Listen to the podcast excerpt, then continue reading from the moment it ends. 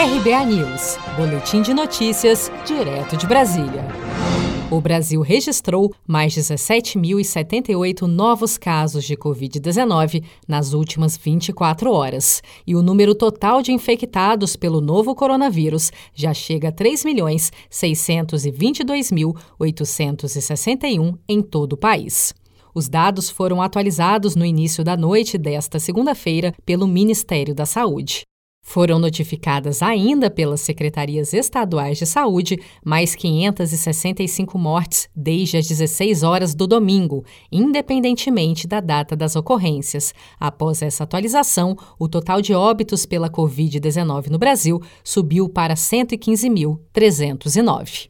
Segundo o Ministério da Saúde, 2.778.709 brasileiros já se recuperaram da doença e outros 728.843 estão em acompanhamento. O pediatra e infectologista Renato Kifuri explica que estudos ainda estão sendo realizados para determinar a quantidade mínima necessária de indivíduos curados ou vacinados capaz de interromper a transmissão do novo coronavírus. Só para vocês terem uma ideia, na pandemia de influenza do H1N1, nós chegamos a interromper a pandemia com cerca de 35% a 40% dos indivíduos com soropositividade.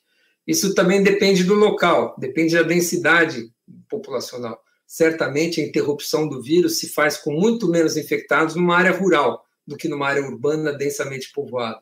Com a adesão que essas qual é a adesão que essa população tem às medidas não farmacológicas, do distanciamento, da lavagem de mãos, do uso de máscara, a gente pode interromper, criar um obstáculo para a transmissão do vírus também, não só com os infectados ou os vacinados, também com essas medidas não farmacológicas. O grau de interação social e principalmente a faixa etária, que a gente sabe que os mais novos cursam, em geral, com menos sintomas e menos transmissibilidade.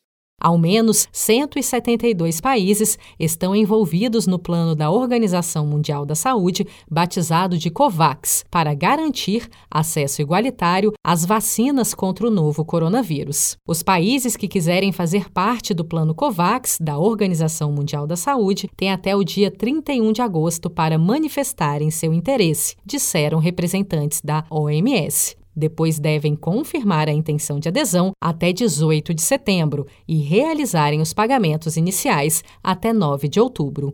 O Brasil, assim como outros países, está em fase de análise da conveniência e oportunidade de investir na iniciativa.